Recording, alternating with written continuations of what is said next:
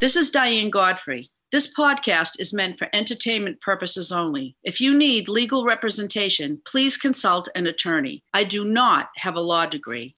Over the years, many people have contacted me seeking legal advice. I am flattered they elevated me to having a JD, which is a law degree, but I am not qualified to dispense any legal advice. This is All Rise with Diane Godfrey. True stories from inside the courthouse from the lady who wrote everything down.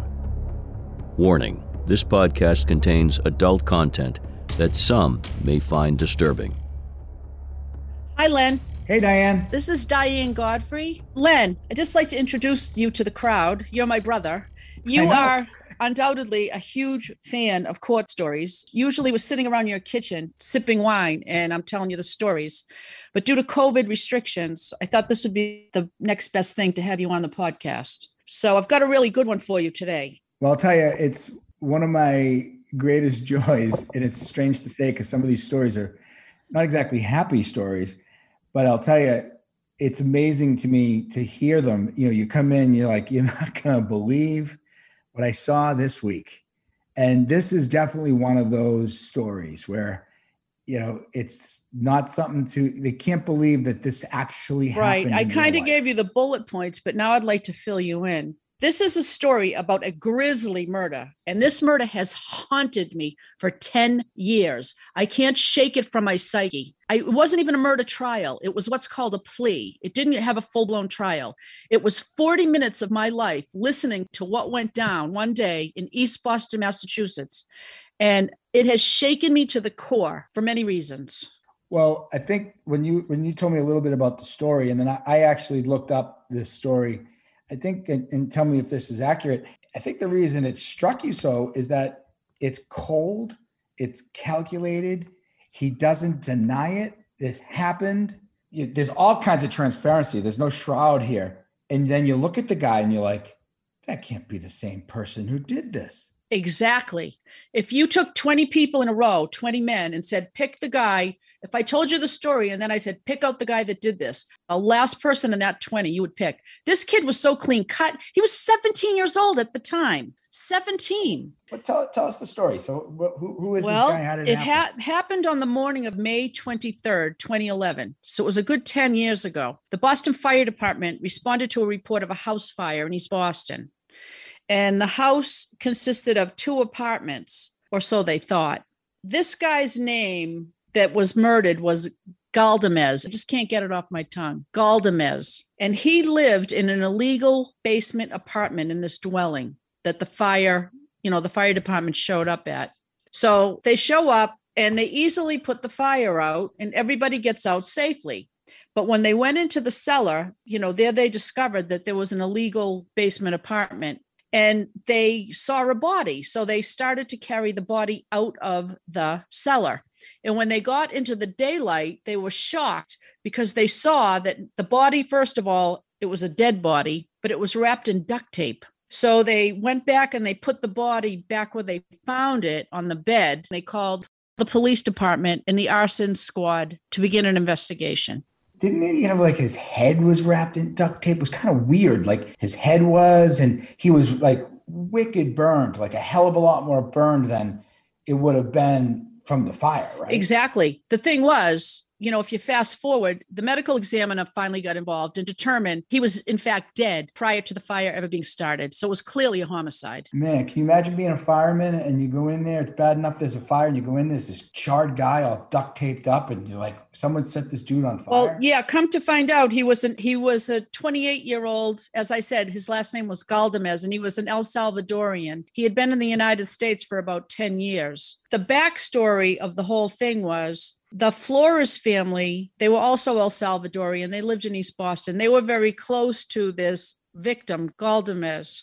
There was a 17 year old kid, also El Salvadorian. He was part of the Flores family. He lived nearby, and they both kind of had a hard life. So, this kid, Marco Flores, as I said, he's El Salvadorian. He lives in a small town in El Salvador. And his father up and leaves when he's about three years old. And then his mother leaves for the US and she leaves him, Marco Flores, in the care of his 14 year old brother with a promise of she's going to send for him someday, which she did. Now, think about that trauma. His father, like, leaves. He's three years old. His mother goes to the US. And, you know, she probably didn't have a choice. But I mean, this 14 year old is still a kid himself. Now he's got the three year old to take care of. So one day, he turns about six years old, Marco Flores. His brother brings him to a waiting vehicle with a man and a woman in the vehicle. They're strangers. And he says, Get in the car. They're going to bring you to mom. He's terrified. I can't even imagine the trauma of six years old. He gets in this car. They were coyotes, come to find out.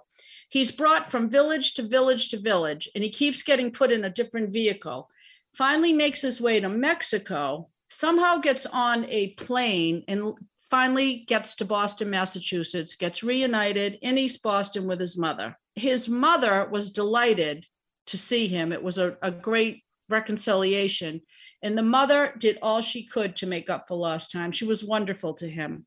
So the mother now needs to make money to get the 14 year old brother up here to the US. So she's working two jobs. She's cleaning like office buildings in Boston at night but she can't find a good su- suitable babysitter. Through somebody, I don't know who, she comes upon this guy, and his name was Jamie Galdamez. Come to find out, they're from the same small town in El Salvador. So naturally, the mother is delighted with this revelation. She hires him to take care of Marco Flores every day after school. So they get in this routine. So time marches on and Galdamez is showering this kid with all kinds of gifts. It's called grooming, from what I understand. But anyway, he even brought him a beautiful new bicycle. And the mother's like, You're too good to him. You know, you're buying him all these lovely gifts. And he's like, Oh, that's okay. Not at all. But it was crazy. One day, they come in from after school, and Marco Flores has been to soccer practice and he takes a shower. Now he goes to get dressed in his bedroom and he sees Jamie Galdamez in his bedroom reaching for something behind the bureau. It was a video recorder. This Jamie Galdamez is apparently secretly planting this video re- recorder in the bedroom. And he's filming the kid while he's dressing. And it right from the get-go, it isn't the kid is outraged. He it it was awful. So they fell into this routine, as I said, and it went along like that for a while as time goes on, you know, he really trusts Galdamez, even though he did this crazy thing with the video camera. But Galdamez starts brainwashing the kid and he starts to molest him. And he says, This is what all friends do. Um, don't tell your mother, she'll get mad. Um, don't go near girls, they're terrible people. Don't go near females, they're evil. And he's telling this kid, he's feeding this kid all this garbage. Now Flores is getting a little older you know, he's in junior high. He gets his, he gets interested in women, in girls, and he likes this one girl in particular, and he, they kind of become girlfriend and boyfriend like. So one day he is in a room. He thought he was home alone with this girl, and it was very innocent. They're just sitting there. And who comes storming in in a rage of fury is Galdamez. And he grabs Flores by the shirt and starts shaking him and yelling, whore, whore in Spanish. Like, why are you with her? She's a whore. And he was furious, like he was in a jealous rage because Flores suddenly had a girlfriend. It was crazy. So they there was kind of like there was a cooling off period. They they, you know, weren't hanging out together. They'd see each other around the neighborhood, but it, you know, they'd kind of just go their own ways. So one day he has to do a school project somehow or other he was supposed to get a digital camera for this project and he says to himself well jamie galdamez has a digital camera i think i'll go over there and see if i can borrow it so he goes over and he asks where the camera is and galdamez says reach inside this cabinet or wherever it was and he pulls out the camera. But what does he spy? There's a photograph of his nine year old nephew in there sitting on jamie's lap. And something went off in flores's head. And he put two and two together. And he said to Galdamez, What's this picture? And Galdamez says, Oh, that's nothing. So he's fuming and he puts two, as I said, puts two and two together, doesn't say much more than that, goes home, but he can't get the photo out of his head. He can't sleep. He knew what that photo meant. More about this bizarre case coming right up with Diane Godfrey. You're listening to All Rise. At the Horse Thieves Tavern in Dedham, Massachusetts, just south of Boston, you're invited to stop by, enjoy delicious food and drink, and socialize. Now there's a concept. Horse Thieves Tavern is a modern take on a traditional New England tavern located in historic Dedham Square, a place where locals and travelers can mix in a warm and inviting atmosphere, serving terrific hearty and healthy regional food and drinks, with an awesome takeout menu and live entertainment. It's the Horse Thieves Tavern at 585 High Street, Dedham Square, Massachusetts. For more, visit horsethievestavern.com. Stop by anytime. The Horse Thieves Tavern. You're listening to All Rise. And now, back to Diane. So now this is becoming a real problem. Flores' anger has escalated through the roof. He's not going to let this go. Flores is livid at this whole thing. He's been, this has been years and it's been building up and he's getting more angry and more angry. He goes over to Galdamez's apartment. He lets himself in. Galdamez is there watching TV. Flores sits down on a chair and he's like staring at Galdamez and he pulls out, Flores pulls out a knife and he, you know, he's just kind of flicking it around the knife and he starts with, Where are the photos of my nephew? Why did you do this to me? And he's got a flip phone and he's badgering Galdamez and he gets him on tape to admit he had sex with him.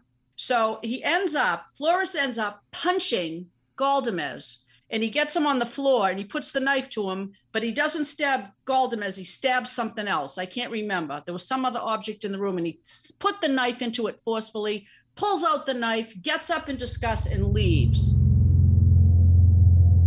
More about this bizarre case coming right up with Diane Godfrey. You're listening to All Rise. There's nothing like the aroma and taste of a freshly cut cigar. And having a friendly cigar store owner in your neighborhood, now that's a real treat. For those cigar aficionados in the Boston area, you may already know of Courthouse Cigars, but if you're just hearing about it for the first time, you will light up when you discover the variety of tobacco and cigars at Courthouse Cigars, 366 Washington Street, in the heart of Dedham, Massachusetts. They carry a full line of aromatic cigars for any occasion to fit any budget, and it's the place to get that smoker on your list the perfect gift. Visit Courthouse Cigars at 366 Washington Street in Dedham, just south of Boston. For directions, hours, and more, call 781 326 2400. That's 781 326 2400.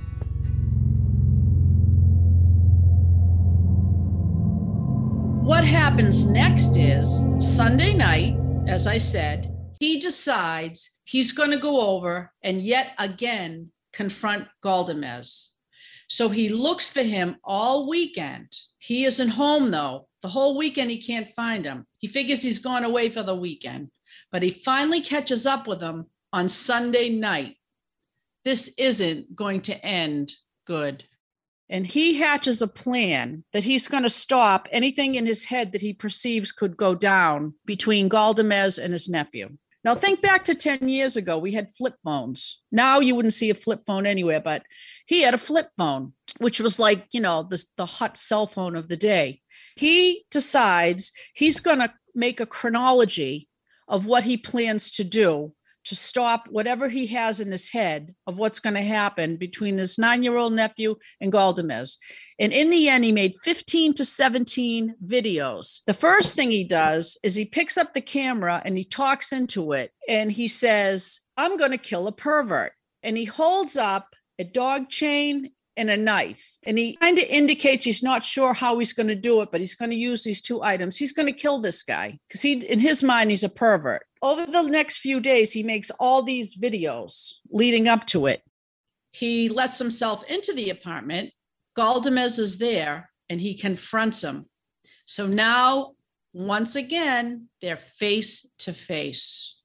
Galdamez is like, What is going on? What's up? What's up with you? And he says, You have a picture of my nine year old nephew. What's up with that? Then Flores says to him, You repeatedly raped me for years, beginning at nine years old. Why did you do that? You're not going to do it to my nephew. Well, one thing led to another. And oddly, this is what freaks me out, among other things. Flores says, You're going to die tonight. Galdamez doesn't even like try to protect himself. He acquiesces and just accepts his fate.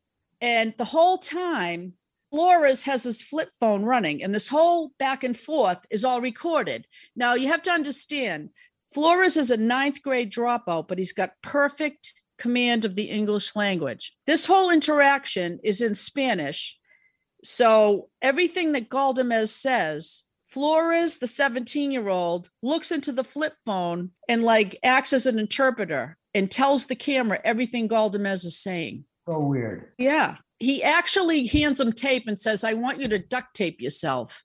And Galdamez starts to do it but he's not doing it quick enough for Flores's likes. So Flores takes it and starts to bounce his hands and his mouth. I think he then he walks him into the next room into a mirror and makes him look at himself. Flores says, Look in the mirror. I see something that's a threat to my family. Look at yourself. There were people living upstairs. He never screamed. And he said, Why did you rape me? And he said, Because I loved you. I never meant to hurt you. I loved you.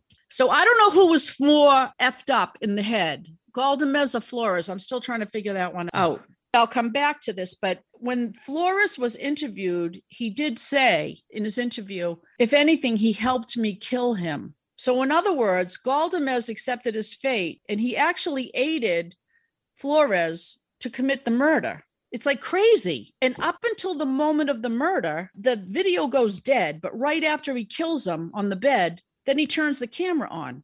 He at one point he ta- on the camera he takes a knife and puts it to Galdamez's throat, and Galdamez says, "Well, can you do it some other way, like strangle me because it's going to be too bloody? So can you please strangle me?" And then Flores is like, "All right." So Flores says, "Are you ready?" And Galdamez says, "Yes." And that's when Flores strangles him with the chain.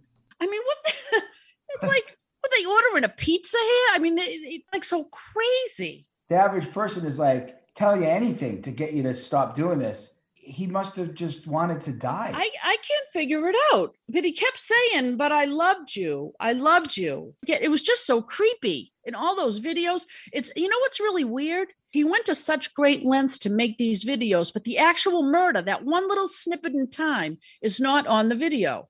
But you can see right after the murder, Flores, the 17 year old, is sitting next to the slumped dead body of Galdamez on the bed. And he says something to the effect of into the camera I feel like a weight has been lifted on my sh- off my shoulders. I feel so much better now. And then Flores douses him with lighter fluid doesn't light him on fire, but douses him with lighter fluid on the He bed. strangled him with the dog chain. He right? The one you said strangled him with the dog chain, and the chain was still mm. around his neck when he was dead, when the camera started to roll again, when they were both on the bed. The whole thing is just so calculated and premeditated and thought out. Because when he was walking over there, he's saying into the camera, It's time for me to go over there. Today's the day. I'm going to kill him. I got to get going. This is what's going to go. I mean, it was crazy. I know, like you can almost not that I, that you can ever really imagine killing someone, but you know, in a fit of rage, you know, like you could see how someone loses it. But the, what what blows me away is not even that alone, the premeditation. It's like he was chronicling it, like like we were watching like a social influencer tell us how to make Exactly. alfredo. And by the way, I got my friend Galdamez. He's going to help. It's like it's, it's like a friggin' TikTok video. But I mean, I mean, it must have been very calm and very civil because the people that lived upstairs were nowhere. They didn't hear it. They, you know, there was no struggle, no nothing. They didn't hear anything.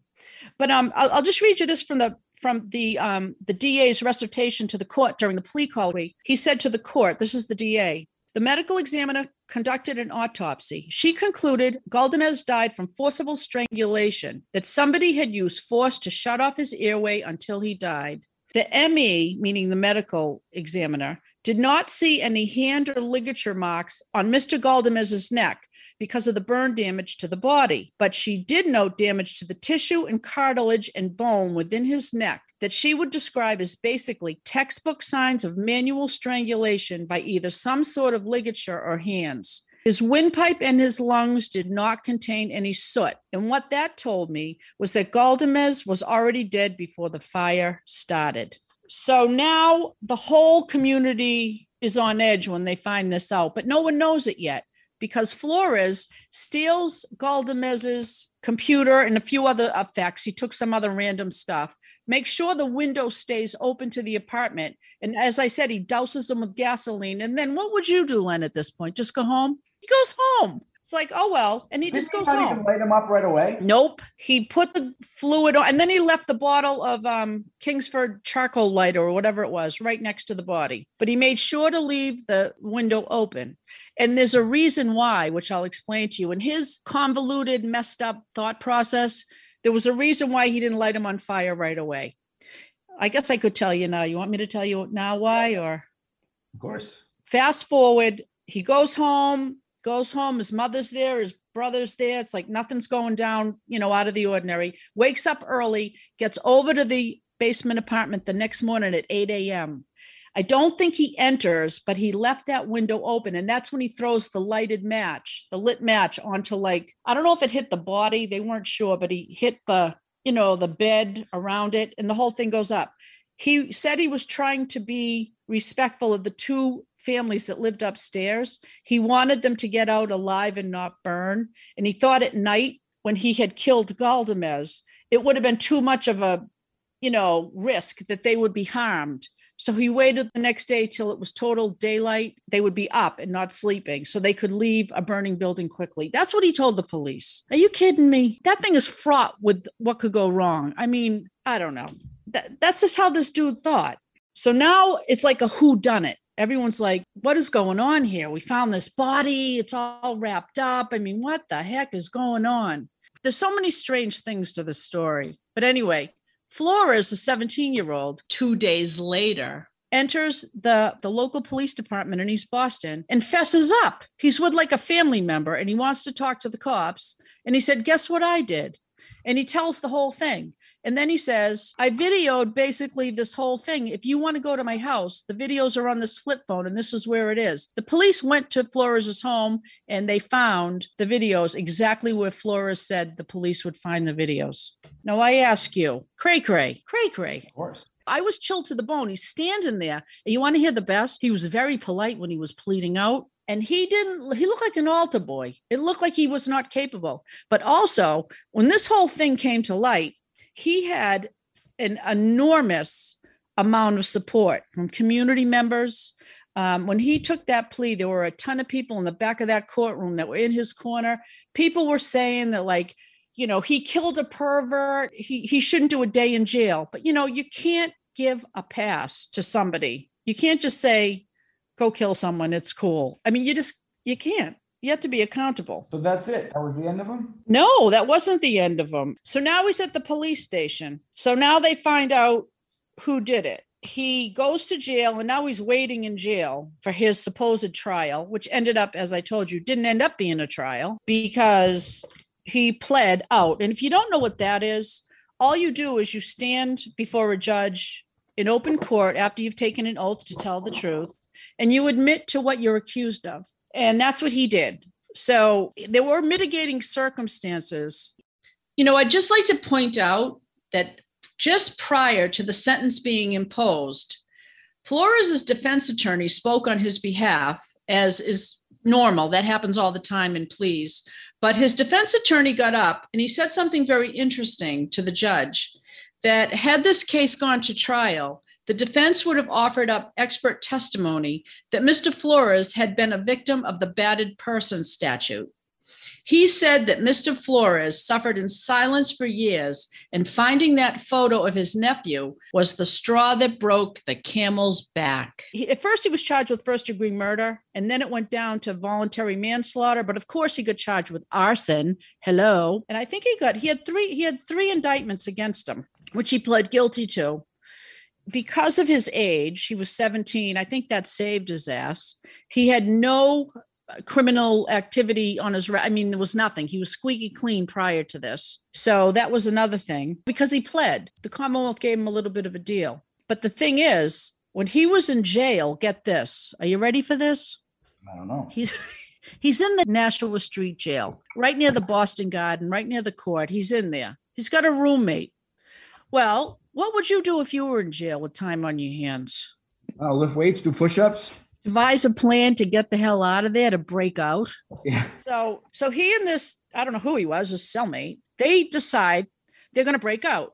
And you know, I must say it was ingenious what they did they devised some sort of a pulley system and over a period of time the bars like stretched apart like you know got wider so they could fit like their bodies through and they took some part of a table that was in the cell.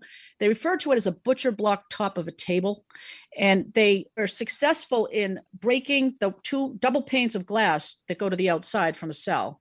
So they broke those and then they had taken bed sheets and, you know, tied one after the other after the other. So they could like put it out the window to shimmy down the side of the building. Can you imagine in downtown Boston, you're walking by Nashua Street Jail and you see these jokers like on a bed sheet on the side of the building? I mean, really? They might have gotten away with it, but they tried this escape in the middle of a work day, in the middle of a work work week. To me, maybe I don't think like a criminal, but I'd do it like in the middle of the night, wouldn't you? I don't know. Yeah. I mean, if anyone doesn't know Nashua Street Jail, it's it's not exactly it's not inconspicuous. There's, there's, traffic going by the whole time, foot traffic. Can you imagine if you think you were seeing things? You look up and there's some guy dangling from the side. You'd be like, "You think the heck is that?" It was the window washer. You know how sometimes exactly. you see the window washers? Yeah, you would never. But then you're like, "Isn't that the jail?" You know how we got caught? How they got caught? Well, I imagine someone saw him. A couple no? of floors down, someone's like in an office and sees like this debris going by the window. It's like, what's that? come to find out, it was all the broken glass from the, you know, from the break in the, the window panes. They must have used some strength too. And this was a little guy. I mean, this guy was a pint of peanuts. Look at, he was capable of killing that guy with a chain. Next thing you know, he, you know, almost breaks out of his cell. So anyway, they get caught and they blame each other, of course. So he finally you know, comes to terms with it and he says, Yeah, I did it. Well, they tacked on time for attempting to escape. Those were the three indictments the arson, the, you know, trying to escape from the jail, involuntary manslaughter, killing Galdamez. So he's got those three. Now you figure he's 17, right? He's a baby. He's going to be out when he's 32 years old. Think about that because the time that he was in the jail, they give you credit towards your case. So if you wait in jail, like I think he waited like 700 and something days before this case was disposed of, those days get credited to, towards your 15 years to serve. You know, so, you know, this guy basically, he didn't get away with murder, but he came pretty damn close. And so he's going to be, be a young man, when? 32 years old, but he's going to likely be deported because he's not an American citizen. He's El Salvadorian. And I do see from the transcript, I printed it out. It was like 48 pages. He was credited with 727 days he served awaiting disposition of the case.